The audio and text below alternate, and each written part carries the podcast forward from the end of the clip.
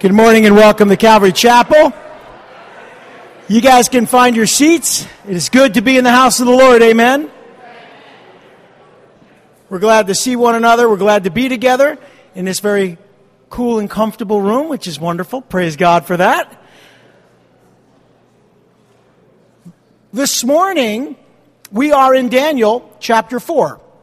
And as you turn to Daniel chapter 4, I want to remind you of something we've probably already experienced in our lives, even if we're very new to faith in Christ. And that is that ultimately, God has to break each and every one of us. And you might be thinking, well, I came to get fixed. What do you mean God is going to break me? Well, we must be broken. Our hearts must be broken. Our lives must be surrendered to God if we're ever, ever going to experience His miraculous power in our lives and a relationship with Him. But that's a difficult process. And if you've been broken, and if you're in Christ, I'm sure you have, probably many times, you know that what God takes apart and puts back together is so much better when He's finished with that work. But I think probably one of the most difficult processes for us is to watch those that we love go through a time of breaking. That is so difficult to, to watch someone we care about, someone we've invested in, maybe a family member or a friend, go through a time of breaking because we would love to spare them that pain, that suffering, those trials, the difficulties, and yet you cannot spare anyone the breaking that God must do in the heart of a person who's proud or defiant or rejects God's grace.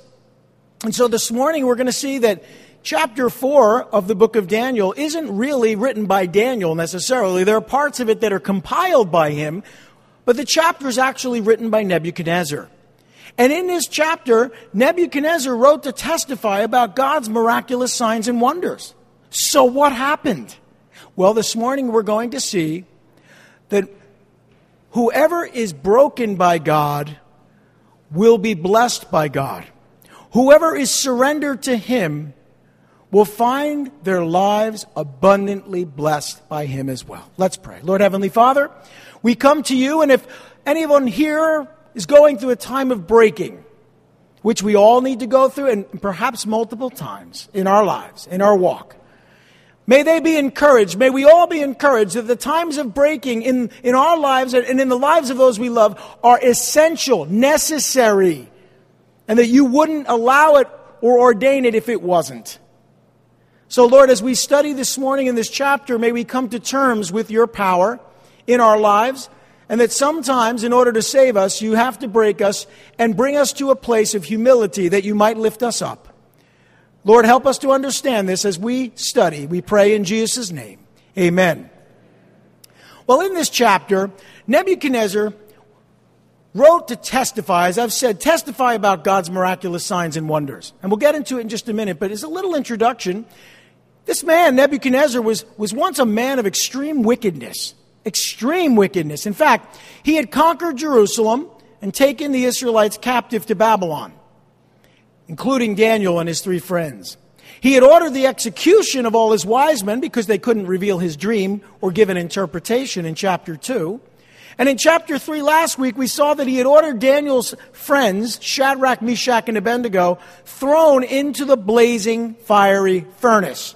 So, unless you haven't been paying attention as we've gone through these studies, or this is your first time with us, uh, you, you really wouldn't know, okay, unless you were paying attention, that in fact this man was a wicked man, a proud man a stubborn man, a man who was given over to rage and fury. But if you've been paying attention, you know that this is a very unlikely candidate for God to work in his life. But the God of Israel had chosen Nebuchadnezzar, king of Babylon, to serve him. And the Lord often chooses men and women that we would never choose. Amen? I'm sure at one point you were that person. If you're serving Christ today, I'm sure at some point in your life, unless you were raised in a Christian home and very early on gave your life to Christ and never wavered, which is pretty rare, unless that's the case, you were probably much like Nebuchadnezzar.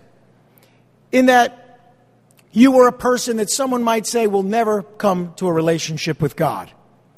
Someone that God would never choose. Maybe because of your wickedness or your pride or your stubbornness. Maybe because you're just a nasty, mean person. But here's the truth God can get a hold of a life like that and transform it completely for His glory. This proud king was given the grace to write an entire chapter, or most of this chapter, in God's precious word. This is his personal testimony, and in it we see the fulfillment of God's plan for his life. This experience that we're about to read about resulted in his conversion and his surrender to the God of Israel.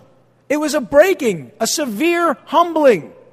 And Daniel recorded three significant events that had led the king to this point. The first was this. In chapter 1, he sought wisdom. He sought wisdom by training up many wise counselors, including Daniel. If the man was not seeking wisdom, he would not have found it. But he was. Secondly, in chapter 2, after having received the wisdom of God through Daniel, he acknowledged Daniel's God, not his own God, but Daniel's God, as a God of gods.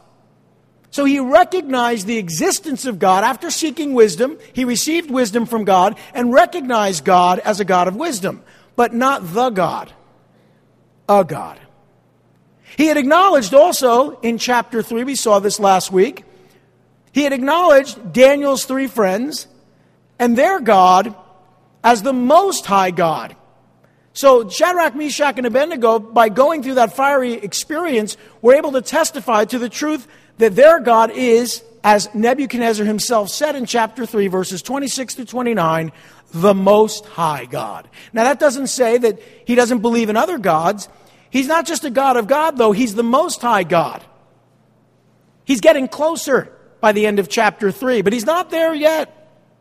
Because God in His grace was mercifully and patiently, can I hear an amen? Mercifully and patiently working in Nebuchadnezzar's life. And we have to be patient because God is mercifully and patiently working in the lives of people far less wicked than Nebuchadnezzar. But this man was a wicked man. I mean, consider the most stubborn, proud, ungodly, Christ rejecting sinner you've ever met. Does it take you a while to think of that person? Maybe it's your next door neighbor. Maybe it's someone in your family. Maybe it's a coworker. Maybe it's your boss. But whoever it is, think of them right now. Consider God's grace. Consider our precious Savior's blood on Calvary's cross. Is it enough to save even the vilest of sinners? Say amen. Do we really believe that the miracle of salvation is open and available to everyone? Say amen. And if you do, I want you to consider one other person, Paul the Apostle. In the New Testament, he was a man that was mercifully and patiently transformed by God's grace as well. He hated Christ. You know that? He did. He hated Christ. He hated Christians. He imprisoned Christ's disciples. He put some of them to death. You got, you got to hate somebody to want to put them to death. To actually carry it out, you really got to hate them. In his stubborn pride, he decided to make his life's work the destruction of Christianity. And God looked down from heaven at just such a man and said, I'll take him. Saul of Tarsus later known as Paul the Apostle, belonged to Christ as few have ever dared. But he started out a man much like Nebuchadnezzar. So the premise as we get into the word today is very simple. God is looking to break the vilest of sinners and to bring him or her to salvation. Amen? Well, let's get right into it. Verses 1 through 3. We're going to see that Nebuchadnezzar was now a man of extreme brokenness. I say extreme brokenness. He went through an extreme breaking, as we'll see, but now he's extremely broken. And we read, or King Nebuchadnezzar writes, King Nebuchadnezzar to the peoples, nations, and men of every language who live in all the world, in Daniel 4, chapter 1. May you prosper greatly. It is my pleasure to tell you about the miraculous signs and wonders that the Most High God has performed for me. How great are his signs? How mighty his wonders? His kingdom is an eternal kingdom, and his dominion endures from generation to generation. he writes in the same style and with the same passion as Daniel himself. What happened? We're about to find out. He was a king who had the power and authority to write to the whole world. I've often thought what might happen if someone who was very influential in our world, with a, a position that was uh, very visible to the world, who was extremely wicked, suddenly and inexplicably was broken to the point of faith in Christ. That could happen, you know. It's happened before. I've already given you some examples, and we're looking at one this morning. So, as we pray for some of these wicked leaders in our nation, and you don't have to try too hard to find one to pray for, there are lots. Pray not just so much that God would smite them and, and, and strike them down, pray that God would humble them and break them, that they may become a testimony to God's grace and mercy. Amen? Well, here's what we learn that the Babylonian Empire included many peoples, many nations, many language groups, in fact, and he opened his letter by wishing all of them great prosperity. He was writing to tell the world about how God had performed miraculous signs and wonders for him. And in this opening, he acknowledged that the Most High God had worked in his life personally. Can you say that? That the Most High God of the universe has worked in your life personally? Oh, God works in mysterious ways. You know, when people say that, I often think mysterious to who or to whom? God doesn't work in mysterious ways in the life of someone who knows Him. He works in very obvious ways in the lives, in the lives of people who have a relationship with Him. He only works in mysterious ways, I believe, in the lives of those who don't know Him. Now, he was pleased, this king, pleased to share his newfound faith with all of his subjects. He wrote about God's power in very personal terms, and he wrote about the fruit of God's grace. And by the way, the fruit of God's grace is a relationship with him. Amen? The fruit of God's grace, his unmerited favor, his love, is a relationship with him. So if you love God and have experienced his grace, then you have a relationship with him. If you don't, you haven't, and you don't have a relationship with him. But this king praised the Most High God and he humbled himself before him and he understood that God was so much greater than he was. Do you understand that as great as you think you are, and as great as others might think you are, you're nothing when compared to the greatness of God? It requires a humility that only God can place in your heart to acknowledge that truth. And that King Nebuchadnezzar did. And so the fruit of God's grace is also the ability to praise Him. And you've heard me say this before praise is when you say something true about God. For everything that's true about God is praise. Well, now we get into the next section here. We learn that Nebuchadnezzar also wrote to share a vision that he had received in a dream. And this is how God began to work in his life. And he had spoken to him before in dreams, but this is a little different. This is very personal. Let's read the whole section. I'll start in verse 4 and we'll go on down to verse 18 and then we'll come back and, and break it down. We read in verse 4 I, Nebuchadnezzar, was at home in my palace, contented and prosperous. I had a dream that made me afraid. As I was lying in my bed, the images and visions that passed through my mind terrified me. So, I commanded that all the wise men of Babylon be brought before me to interpret the dream for me. and when the magicians, enchanters, astrologers, and diviners came, I told them the dream, but they could not interpret it for me. Finally, Daniel came into my presence, and I told him the dream. He is called Belteshazzar after the name of my God, and the spirit of the holy gods is in him.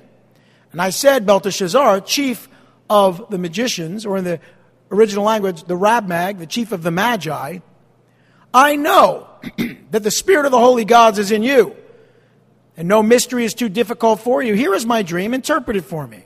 These are the visions I saw while lying in my bed. I looked, and there before me stood a tree in the middle of the land. Its height was enormous. The tree grew large and strong, and its top touched the sky. It was visible to the ends of the earth. Its leaves were beautiful, its fruit abundant, and on it was food for all. Under it, the beasts of the field found shelter, and the birds of the air lived in its branches, and from it every creature was fed. In my visions, or in the visions, I saw while lying in my bed, I looked, and there before me was a messenger, a holy one, coming down from heaven, and he called in a loud voice, Cut down the tree, and trim off its branches, strip off its leaves, and scatter its fruit. Let the animals flee from under it, and the birds from its branches, but let the stump and its roots, bound with iron and bronze, remain in the ground, in the grass of the field. Let him be drenched with the dew of heaven. Let him live with the animals among the plants of the earth, and let his mind be changed from that of a man, and let him be given the mind of an animal till seven times or seasons pass by for him. The decision is announced by messengers. The holy ones declare the verdict so that the living may know that the Most High is sovereign over the kingdoms of men and gives them to anyone he wishes and sets over them the lowliest of men. This is the dream that I, King Nebuchadnezzar, had. Now, Belteshazzar, tell me what it means. For none of the wise men in my kingdom can interpret it for me, but you can, because the Spirit of the holy gods is in you. Pretty self explanatory. It doesn't require a lot of information to understand what he's saying. It will require some wisdom and knowledge from God to interpret the dream, which we'll see in a minute. But I want to point out that this was a refining work of God, a redemptive work of God. And it was going to require suffering and trials and difficulties in the life of Nebuchadnezzar. But it starts, and I, and I, I can't help but see this in verse 4. It starts with the fact that Nebuchadnezzar was living his life with a false sense of security, content and prosperous.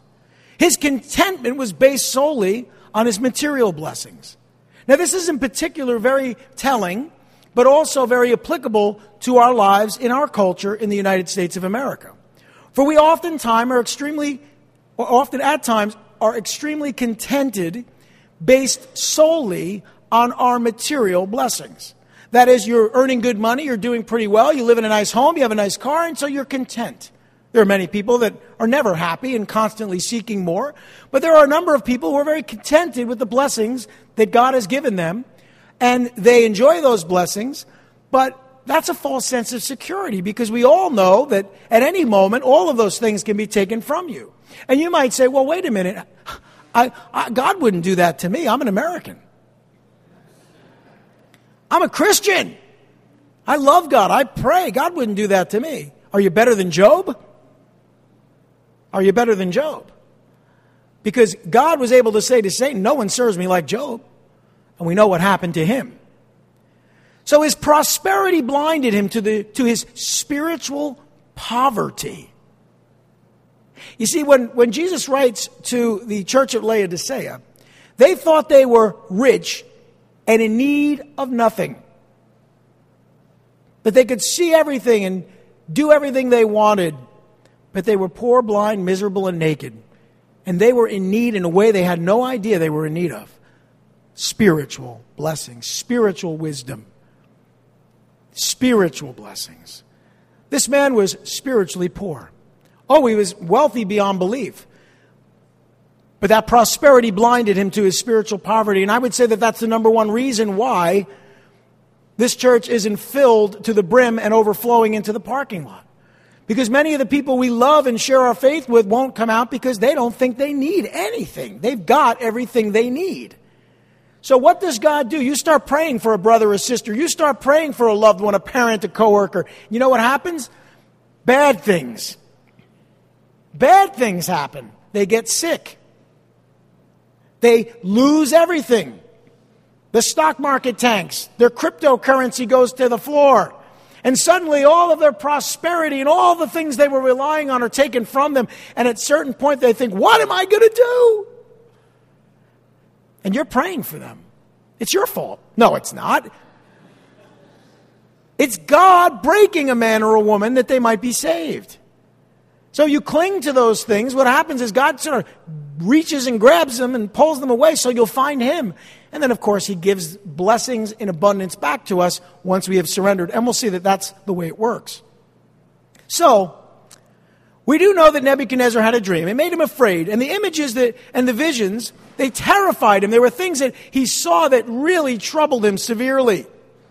I mean, God had already spoken to him through a vision and a dream in chapter 2. We studied that together. God had also allowed him to actually see a holy messenger in the fiery furnace in chapter 3. But God now spoke to him again through a dream, and this time a vision of great suffering and pain. Now, I'm going to say something. If you have received some sense from God in prayer that you're looking at a time of suffering in your life, I'm going to say something. It's not always necessary. In fact, sometimes God shows us what will happen if we continue in our sin so that we can repent and avoid unnecessary suffering. But if we continue, should we be surprised when we suffer? In fact, it's been my experience that very few times does suffering come into my life and trials in my life when I'm not warned first. As a Christian, I'm speaking as a Christian. Now, Nebuchadnezzar wasn't there yet, but God's love isn't just for the Christian, it's for all men and women. Amen? gives him a warning. This is really a warning. He could have avoided this. You know, there are some prophecies that were given in the Bible that didn't come true. What, what did Pastor Tim just say? The Bible's not true? No, I didn't say that. I'm thinking especially of Jonah, who was told to go and tell Nineveh that 40 days and then the judgment. But something happened, and that prophecy was never fulfilled. Much to the anger and the fury of Jonah, they repented. From the king all the way down to the lowliest person. And guess what? 40 days later, they weren't judged. So I want to give you that premise. I want to make sure I make that clear. Suffering is not inevitable if that suffering is bringing a breaking in your life. You can choose to go the easy way or the hard way. That's the gist of what I'm saying. But God spoke to him through this dream, and God certainly does speak to us through dreams. You know, I'm going to take a moment. I'm going to read something for you. Because I almost feel as if there's a portion in the book of Job that is applicable to Nebuchadnezzar in particular or anyone in general that is in this category of a person that is contented in their own prosperity but needs to be broken in order to come to Christ or come to God. I'm going to read it for you. See if you can recognize uh, the language. It should be very familiar to you and even more familiar as we study in Daniel 4. In Job 33, verses 14 through 30, I'll read it quickly. For God does speak, now one way, now another though a man may not perceive it, in a dream, in a vision of the night, when deep sleep falls on men, as they slumber in their beds, he may speak in their ears and terrify them with warnings. to turn a man from wrongdoing, to keep him from pride, to preserve his soul from the pit, his life from perishing by the sword. Or a man may be chastened on a bed of pain with constant distress in his bones, so that his very being finds food repulsive. And his soul loathes the choicest meal. His flesh wastes away to nothing, and his bones, once hidden, now stick out. His soul draws near to the pit, or to Sheol, and his life to the messengers of death. Yet, I want you to highlight this. Yet, if there is a messenger or an angel on his side, as a mediator, one out of a thousand, to tell a man what is right for him, to be gracious to him and say, Spare him from going down to the pit. I have found a ransom for him. Then his flesh is renewed like a child's. It is restored as in the days of his youth. He prays to God and finds favor with him. He sees God's face and shouts for joy. He is restored by God to his righteous state. And then he comes to men and says, I sinned and perverted what was right, but I did not get what I deserved. He redeemed my soul from going down to the pit, and I will live to enjoy the light. God does all these things to men, or to a man, twice, even three times, to turn back his soul from the pit, that the light of life may shine on him. Beautiful, beautiful scripture and beautiful poetry, but so true of so many, and especially Nebuchadnezzar. I think that unlocks the key to understanding what God was doing in this man's life and how God was working. For now we understand that He lovingly uses dreams. God uses dreams and even suffering to reach us with the truth. And when it speaks of a mediator, we can be a mediator between God and understanding uh, a, a, a, person or how, having a person understand the truth, but we have a mediator between God and man. Jesus Christ, the righteousness, the righteous. He can bring us to God. You can only introduce them to Jesus. He is our mediator, amen? And his blood is our ransom. spoke of a ransom in verses 23 through 24. And God wants to renew us, restore us, show us favor, fill us with joy, and redeem us. And that work of redemption is accomplished through suffering, through pain, through brokenness. I remember there was a song we used to sing back in the 90s. It was, Holiness, holiness is what I long for, holiness is what I need. Then we would get into the second verse righteousness righteousness is what i long for. Righteousness is what i need. Then we get to the third verse and it really got quiet. Brokenness brokenness is what i long for. Brokenness is what i need. No one ever sang that verse as loud as they did the first two. I think we should have replaced it with blessedness and people would have sang louder but brokenness is blessedness can i hear an amen that's what I'm trying to help you to see today. That's what Nebuchadnezzar is sharing and what Daniel has recorded. God is lovingly persistent in reaching us with his grace, and that comes in times of great suffering and difficulty. So let's look at a larger scale. What's going on in our nation? Times of suffering and great difficulty. What's going on in our world? Times of suffering and great difficulty. Oh, all is lost. You know, I really don't like people that act that way. Because they would, they would, dispute that God does his best work in the midst of di- terrible circumstances.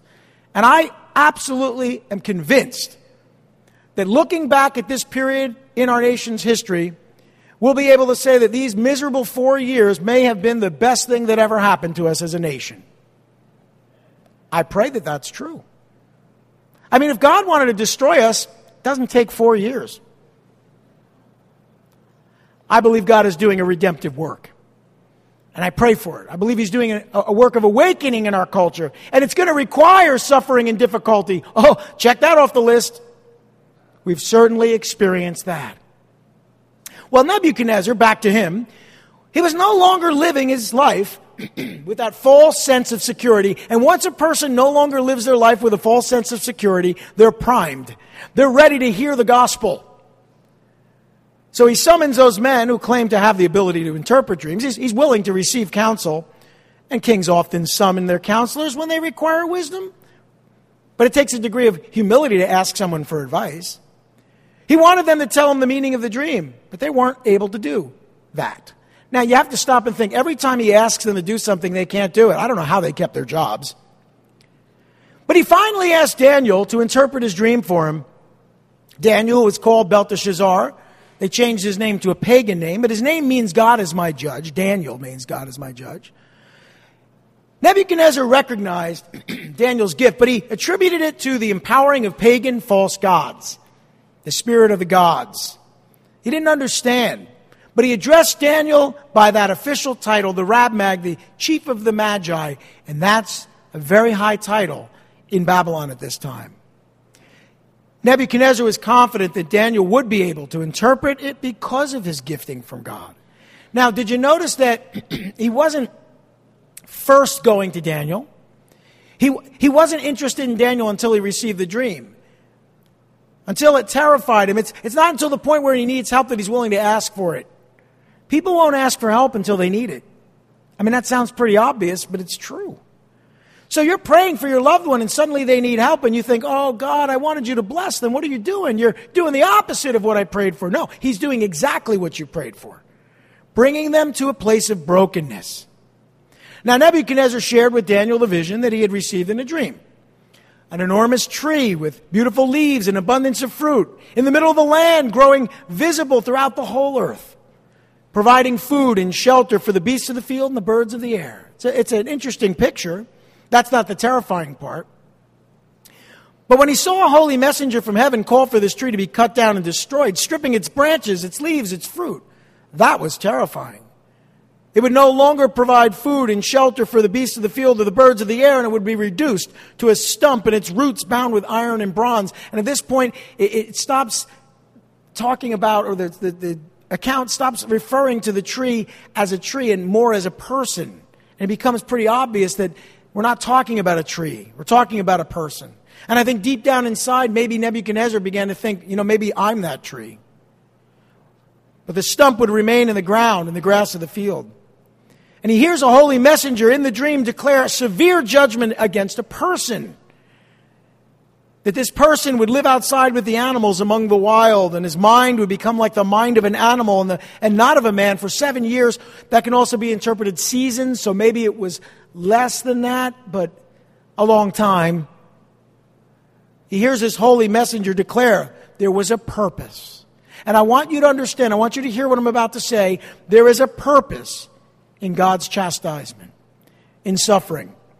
There is a purpose in difficult times and in trials and in tribulations, in difficulties, in pain, in social unrest, even in wickedness in our culture. There's a purpose. God uses that evil for good. The decision was announced by the angels who declared God's verdict against this person. Now, the verdict against this person would teach mankind about the theme of this book, which is the sovereignty of God. You have to walk away from a study in Daniel knowing that, or you've missed it. If you forget everything we study here on Sunday mornings from the book of Daniel, but when someone says, What's the theme of the book of Daniel? and you say, The sovereignty of God, you get an A. plus. Because that is the point. God is sovereign. That is a nice way of saying He's in control. So let me ask you a question. If God is in control, why are you thinking that everything's out of control? your life, the world, politics. When you look at the world and you say everything's out of control, you're denouncing or denying the sovereignty of God. So I want you to walk out of here today knowing that God is in control. Can I hear an amen? If God is in control, then whatever happens tomorrow, God is in control of. Whatever happens this afternoon, whatever happens in your life, whatever happens in the life of your loved ones, God is in control. Sovereign just sounds better, but the more practical way of saying it is God is in control. He's the most high God who's in control over the kingdoms of men, we're told. He reserves the right to give them to whomever he wishes. And by the way, he sets over them the lowliest of men. I'm more convinced of that in American politics than ever. You look at our leaders, you couldn't describe them in a more accurate way. The lowliest of men and women. The lowliest. You say, how do such incompetent people find their way into power? Well, he sets over them the lowliest of men and women, such as Nebuchadnezzar. How does God allow the, the wicked to prosper to the extent that they're making decisions in our nation? Well, he sets over us for his purposes the lowliest of men and women. There's a purpose in that. It's not a lot of fun, but there is a purpose in that. Twofold in the sense that God is looking to reach us as we go through difficult times, but He's also looking to reach them as they realize they're in way over their head. Let's hope. Let's pray. So, Nebuchadnezzar asked Daniel, who's called Belteshazzar, to interpret his dream for him. He's now willing to ask for help. That requires a degree of humility. Not brokenness, but at least humility. Because none of the other wise men of Babylon were able to interpret his dream, but he was confident that Daniel would be able to do so because of his gifting from God. You and I are, we have been gifted by God. In some way, shape, or form, we are empowered, anointed, and enabled by God. So, when people are humbled and they need help, and they recognize that you're gifted, even if they don't know God, they recognize there's something about you that's different than everyone else that they know. They're going to come to you and they're going to ask you questions. Interpret what's going on in my life, and you have to be able to be in a position to point them to Jesus Christ. Again, not a mediator. You might say the mediator to the mediator. You are introducing them to the mediator, the Holy One, Jesus Christ. Amen? Well, this man recognized Daniel's gift, but remember, he attributed to the uh, empowering of pagan false gods. He wasn't there yet. We understand that. He's not there yet, but he's on his way. If you know somebody who's on their way, say amen. They're on their way. They're not there yet. But with God's grace and mercy, they'll get there. Well, Daniel, we know, revealed to Nebuchadnezzar the interpretation and the vision of the dream, which makes teaching this very easy. because all I have to do is read it. Let's read verse 19 through verse 27. Then Daniel, also called Belteshazzar, was greatly perplexed for a time, and his thoughts terrified him. So the king said, Belteshazzar, do not let the dream or its meaning alarm you. Obviously, he was affected by it. Belteshazzar answered, that is Daniel, My lord, if only the dream applied to your enemies and its meaning to your adversaries. The tree you saw, which grew large and strong, with its top touching the sky, visible to the whole earth, with beautiful leaves and abundant fruit, providing food for all, giving shelter to the beasts of the field, and having nesting places in its branches for the birds of the air, you, O king, are that tree. You have become great and strong. Your greatness has grown until it reaches the sky, and your dominion extends to distant parts of the earth. You, O king, saw a messenger, a holy one, coming down from heaven and saying, Cut down the tree and destroy it. But Leave the stump bound with iron and bronze in the grass of the field while its roots remain in the ground. Let him be drenched with the dew of heaven, and let him live like wild or the wild animals until seven times or seasons pass by for him. This is the interpretation, O king, and this is the decree the Most High has issued against my lord the king. You will be driven away from people and will live like the wild animals. You will eat grass like cattle and be drenched with the dew of heaven. Seven times or seasons will pass by for you until you acknowledge that the Most High is sovereign over the kingdoms of men and gives them to anyone he wishes. The command to leave the stump of the tree with its roots means that your kingdom will be restored to you when you acknowledge that heaven rules. Therefore, O king, be pleased to accept my advice. Renounce your sins by doing what is right and your wickedness by being kind to the oppressed. It may be that then your prosperity will continue. You see, as I said, there's, there's no need for him to suffer beyond his unwillingness to repent. And there is no need for you and I to continue to suffer beyond our willingness or unwillingness to repent. And if you don't know Jesus this morning, there is no need for you to continue to suffer unless you repent. If you repent, you don't need to suffer. Now, God will bring suffering in your life as needed. But, brothers and sisters, why would you go the hard way when you can choose to go the way of God's grace and mercy? Well, that means you're proud and it means you're stubborn, and the prognosis isn't very good for you because you need to go through a time of breaking in order to come to know Him. But I'm here to tell you maybe you're right at a place in your life where there's this last chance for you to avoid some severe suffering in your life, and you just need to repent. That is, change your mind about your life. Give your life to Jesus Christ. Surrender your heart to Him. And you can avoid incredibly immense suffering, excruciating pain in your life. Will you continue? Oh, so many people hear a message like that and they just continue on.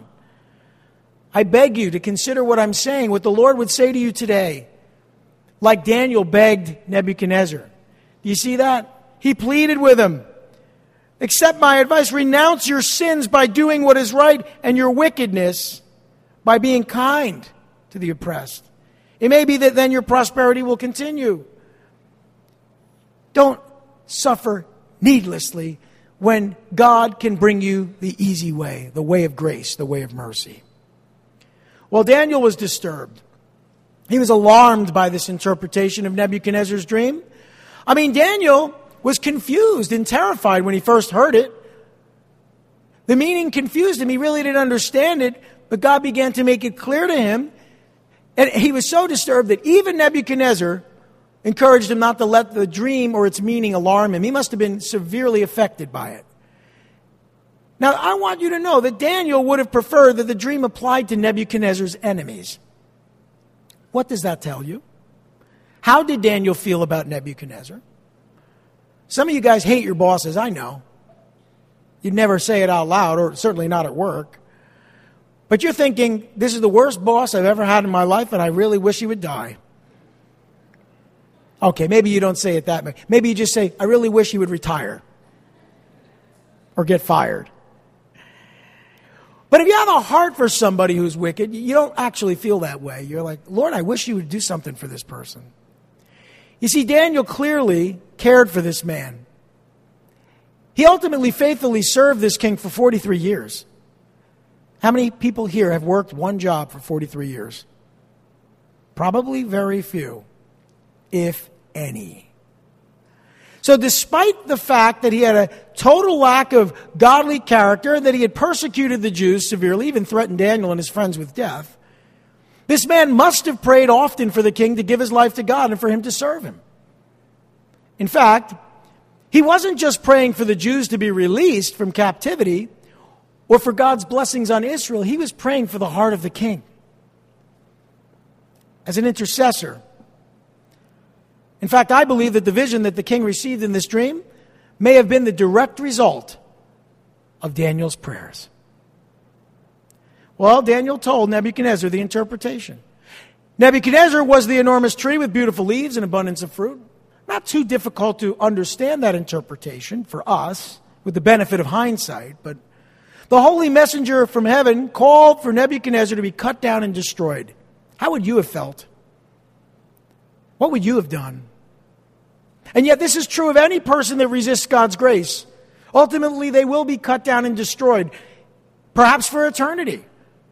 But not necessarily. They may be cut down and destroyed in this life that their soul may be saved. And that's a far better fate than eternity in hell apart from Christ. The holy messenger declared severe judgment against this man, this king Nebuchadnezzar, and Daniel confirmed the interpretation and the Most High's decree against this king he would be driven away. Driven away from people, live outside with the animals and eat grass like cattle. This would continue for seven years or seven seasons until he acknowledged again the theme of this book, the sovereignty of God. Now, his kingdom, this is a, message of hope because his kingdom would be restored to him once he acknowledged that God in heaven rules. Had he acknowledged at that moment, you know something? I don't really want to go that way. God in heaven rules. Would there have been any need? If he sincerely said that and meant that, no, there would have been no need for him to suffer. How many people do you know in your life that you've warned and told them literally what is going to happen if they persist in their sin and rejection of God and they do not heed the warning, do exactly the opposite of what you advised and counseled them to do, suffer for it, and ultimately, you have to suffer as you watch them make terrible decisions that affect their lives, not only their lives, but your life as well. Happens a lot, unfortunately. But the good news is I know countless stories of people like that who suffered enough to where they were broken and cried out to God. Can I hear an amen? We have a few people like that. We have a few Nebuchadnezzars here today. I think so. I fit into that category. I'm sure many of you do as well. So there's hope. This is a message of hope. The kingdom would be restored. And Daniel pleaded with this man repent of your sins so that your prosperity might continue. I think that's a message for our nation, our culture, for us individually. Repent that your prosperity, your blessing might continue. This man needed to do two things. He needed to renounce his sins and do what was right. Renounce your sins and do what's right, and renounce your wickedness and show kindness to the oppressed. That doesn't sound so difficult to do, but for some people, they'd rather eat their own hand than give kindness and show mercy to others. That's the message. And now Daniel records exactly how God fulfilled his decree against Nebuchadnezzar. Let's take a look at that. Picking it up in verse 28. In verse 28, all this happened to King Nebuchadnezzar. You know what surprises me the most? The next verse. 12 months later. What does that tell you? It tells you that God is not willing that any should perish, but that all should come to repentance. Why hasn't God destroyed the people who want to kill their children? Why hasn't God destroyed people who promote wickedness and abuse children? Why hasn't God destroyed our culture, which is guilty and, and really worthy of destruction? For the same reason that Nebuchadnezzar was given 12 months. God is not willing that any should perish, but that all should come to repentance. God is a God of love and mercy. Don't let anyone tell you otherwise. He is patient. He is patient with the vilest and wicked, most wicked of sinners. Twelve months later, as the king was walking on the roof, of the royal palace of Babylon. He said, Is this, or is not this great Babylon I have built as the royal residence by my mighty power and for my glory, or for the glory of my majesty? Well, the words were still on his lips when a voice came from heaven. This is what is decreed for you, King Nebuchadnezzar. Your royal authority has been taken from you. You will be driven away from people and will live with the wild animals. You will eat grass like cattle. Seven times will pass by for you until you acknowledge that the Most High is sovereign over the kingdoms of men and gives them to anyone he wishes. Immediately, what had been said about Nebuchadnezzar was fulfilled. He was driven away from people and ate grass like cattle. His body was drenched with the dew of heaven until his hair grew like the feathers of an eagle and his nails like the claws of a bird. And at the end of that time, we read there in verse 34 I, Nebuchadnezzar, raised my eyes toward heaven, and my sanity was restored. We'll stop right there for just a minute. What happened to this guy? Well, exactly what God said would happen. Nebuchadnezzar proudly declared that he had built the kingdom of Babylon as his royal residence. I'm sovereign, he might say, not God. Happening one year after he received the vision and its interpretation, he claimed that he had built the city of Babylon by his own mighty power and for the glory of his majesty. Are you very proud of the things you've accomplished in this life? Or do you give glory to God? I think in ministry it's very easy to say glory to God, but really, aren't I something? Babylon was considered the most beautiful city in the ancient world. It was located along the Euphrates River, covered six square miles with great walls and palaces. Its hanging gardens are recognized as one of the ancient world's seven wonders. And he looks around from his roof and he says, I really am something. Aren't I awesome? And then he heard the holy messenger declare that severe judgment against him. His royal authority over the kingdom of Babylon would now be taken from him. He would be driven away from people, live outside with the animals, and eat grass like cattle. And this would, as we've been told, continue for seven years or seasons until he acknowledged the sovereignty of God. How long is it going to take for you? I wonder. By the way, this is the third time that he was told exactly why this was going to happen. Seven is the number of completion or perfection in the Bible. It's to say creation was accomplished in seven days, finished in seven days. So when you say seven or use an idiom with the number seven in it, what you're saying is this is going to be a perfect humbling. God does his best work in our lives through his grace and his mercy toward us. Never confuse God's perfecting work with his punishment. Too many people are quick to cite God's work as his punishment. You'll know God's wrath when you see it. But God's mercy, His mercy is everlasting. God's work of mercy and grace is without question the most beautiful thing to behold, but it oftentimes comes through times of great ugliness and pain. But it's still beautiful to behold. Amen? This man's sanity was immediately taken from him by the Most High God. His mind became like the mind of an animal, not the mind of a man. He was driven away from people. And he ate grass like cattle. He ate, basically, he ate whatever he could eat. And he lived outside with the animals. Now, that's because in many places in the Orient, the mentally insane are left to themselves. I know that doesn't here happen here, right? That the mentally insane are left to themselves. Or uh, some of you been to San Francisco lately? It's exactly how we treat our, treat our mentally ill today. We just sort of do the same thing with them. So we really shouldn't be surprised. But he's the king, and still they were so fearful. Because you see, those who were insane or mentally ill are considered accursed. And in the ancient world, they were avoided by even their own families. They just sort of opened the back door like you're trying to get rid of a cat you don't like. Just let him go. Sorry, Ellen. A dog you don't like. So you see, the idea is you, you don't care. You, you know, just, just open the back door, let him go. His hair became filthy and matted like eagle's feathers, and his nails grew long like bird claws. And then we get to the last portion of this. In verse 34, we read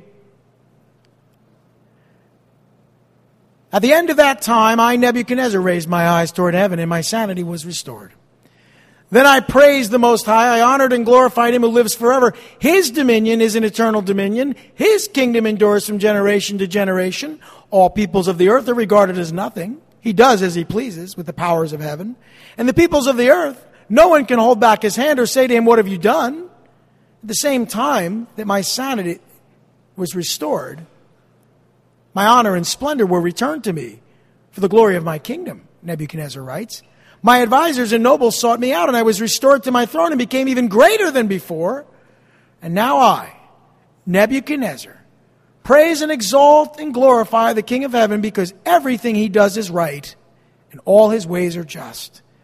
And those who walk in pride he is able to humble. See, God's work may come through pain and difficulty. But this man humbled himself before the Most High God, and his sanity was restored after those seven years or times. Notice it started, he, he raised his eyes toward heaven instead of looking down his nose from the roof of his palace. He praised God instead of praising his own accomplishments. And he honored and glorified the eternal God instead of his own power, glory, and majesty, the majesty as king. He had a change of heart, but it took an incredibly difficult time in his life to bring him there. Yes, he acknowledged the sovereignty of the Most High God, which was the purpose of this suffering. He testified that God's dominion is eternal, that his kingdom endures forever. He understood that all the peoples of the earth are nothing when they're compared with God. And he acknowledged that God is sovereign over heaven and earth. He understood no one can prevent God's will from happening or question his actions. Would you say this man was broken? Say amen. Have you ever heard a testimony of someone who was absolutely wicked and then they went through an awful time and they repented and, and you find out they murdered people or they just were awful with people and, and you, are like, wow, oh my goodness, I, I, that, I had that guy to my house. I had no idea. You can't even believe it's the same person. Well, that's because it's not. Anyone who's in Christ is a new creation. The old is gone, the new has come. Amen. Well, his kingdom was restored to him now that he had acknowledged that the God of heaven rules. The former honor and splendor that this man had was restored to him, but it was, it was for the glory of God. It was the glory of his kingdom, God's kingdom, not his own kingdom. And his counselors, you know, they sought him, they restored him to his throne as king. That's miraculous in a sense, really. And he became even greater in power, glory, and majesty than he had been before. Like Job's end was better than his beginning. He became a messenger of God's glory and grace, and he praised, exalted, and glorified God as the King of heaven. Are you doing that with your life? I'm going to ask the worship team to come up. As this man testified to God's righteous works and his just ways, we can do likewise. As this man testified to God's ability to humble those who walk in pride before him, such as Nebuchadnezzar, let's remember that we don't need to go the hard way. We can go the easy way. Brothers and sisters, God's purpose in Nebuchadnezzar's trial was to raise him to an even higher position of power within Babylon. God works through awful circumstances on our behalf and for our good. Amen?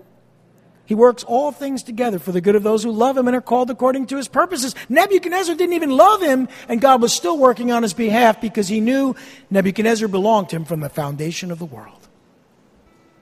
His humbling gave him the opportunity to give his life to God. And I hope you'll give your life to God if you haven't already this morning. This gave him an opportunity to serve God, and I hope and pray that you'll serve God this morning based on this testimony of Nebuchadnezzar. And by the way, the Jewish people now had another very powerful advocate to care for and protect them during their captivity the king of the Babylonian Empire. And that was the real result of the king's conversion. Let's pray. Lord Heavenly Father, we thank you. You do great and awesome things in our midst. Continue to work in the hearts of those that defy you and reject you and embrace wickedness. To your glory, we pray in Jesus' name. Amen.